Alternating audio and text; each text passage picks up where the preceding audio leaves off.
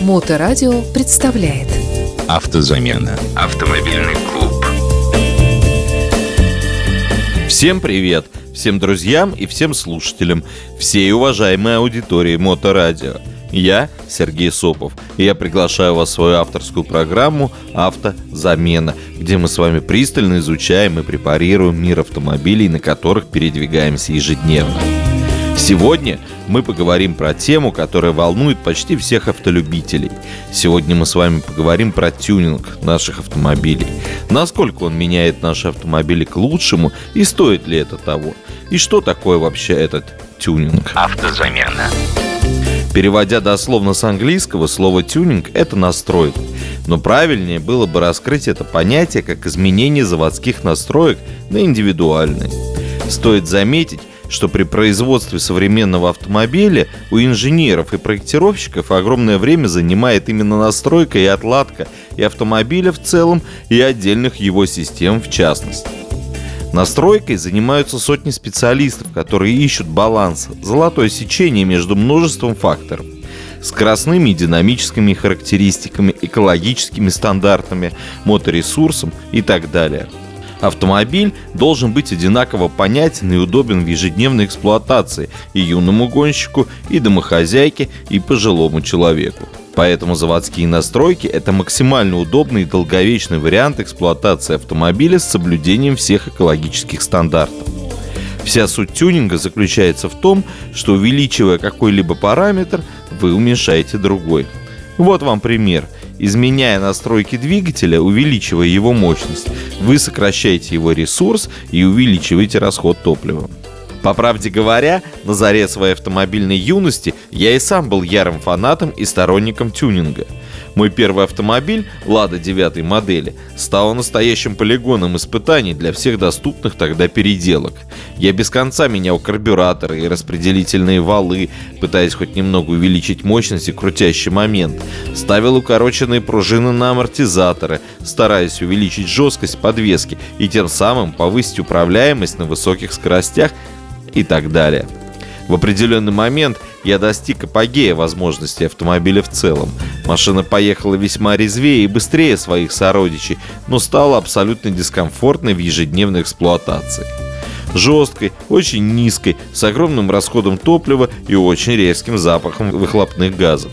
Собственно, тщетность этих усилий привела меня к мысли, что все хорошо в меру – это уже не говоря о том, что стоимость всех этих переделок приблизилась тогда к стоимости самого автомобиля. Итак, давайте разберемся, какие виды тюнинга бывают, что они могут нам дать и стоит ли этим заниматься в принципе.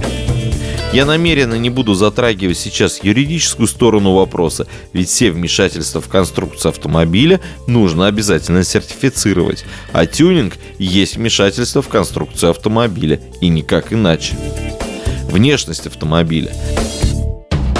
Огромное количество вариантов украсить экстерьер, от самых ужасных и анекдотичных до весьма интересных, подчеркивающих стремительность кузова и придающих внешним очертаниям налет спортивности.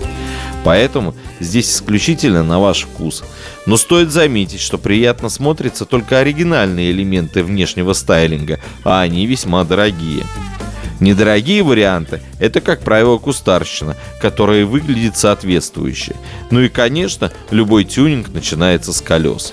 Но не спешите устанавливать колесные диски увеличенного диаметра с максимально широкими шинами. Вы потеряете управляемость автомобиля и динамика разгона заметно снизится.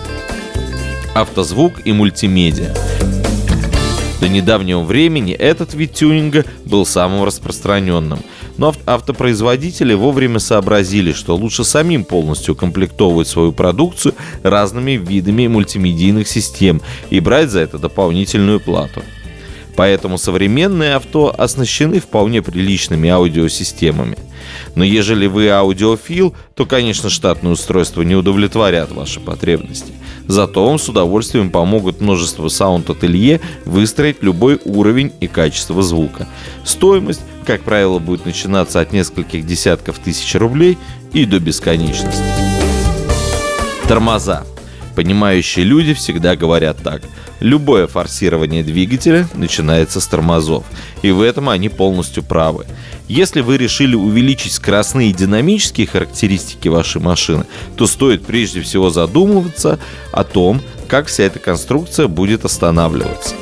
Основная идея повышения эффективности тормозной системы – увеличение рабочей поверхности тормозного диска и тормозных колодок.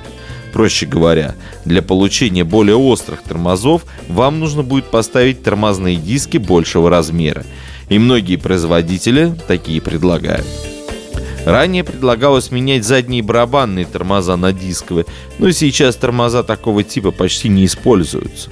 Для более серьезных, спортивных и гоночных систем используют керамические элементы тормозов, но это применимо к сверхвысоким скоростям и в обычной эксплуатации, пусть и более быстрой, вы разницы не ощутите. Трансмиссия – почти канувший в лету вид тюнинга, так как он фактически применим только к механическим коробкам передач.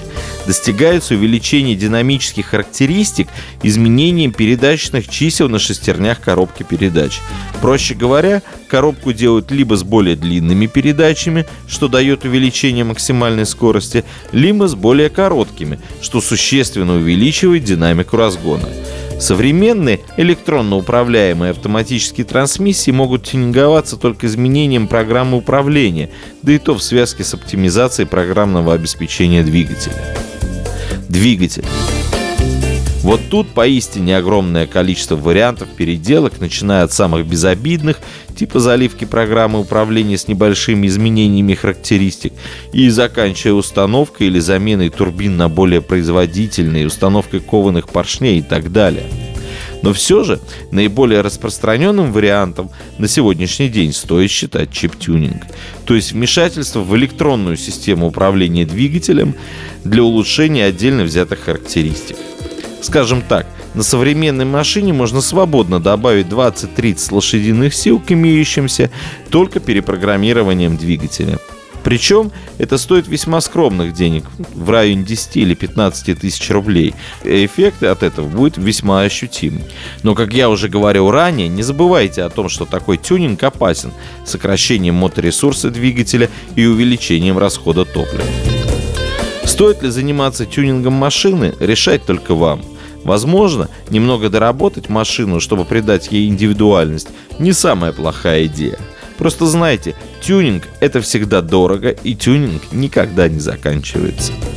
А на сегодня я прощаюсь с вами и желаю вам всего самого доброго, светлого и волшебного.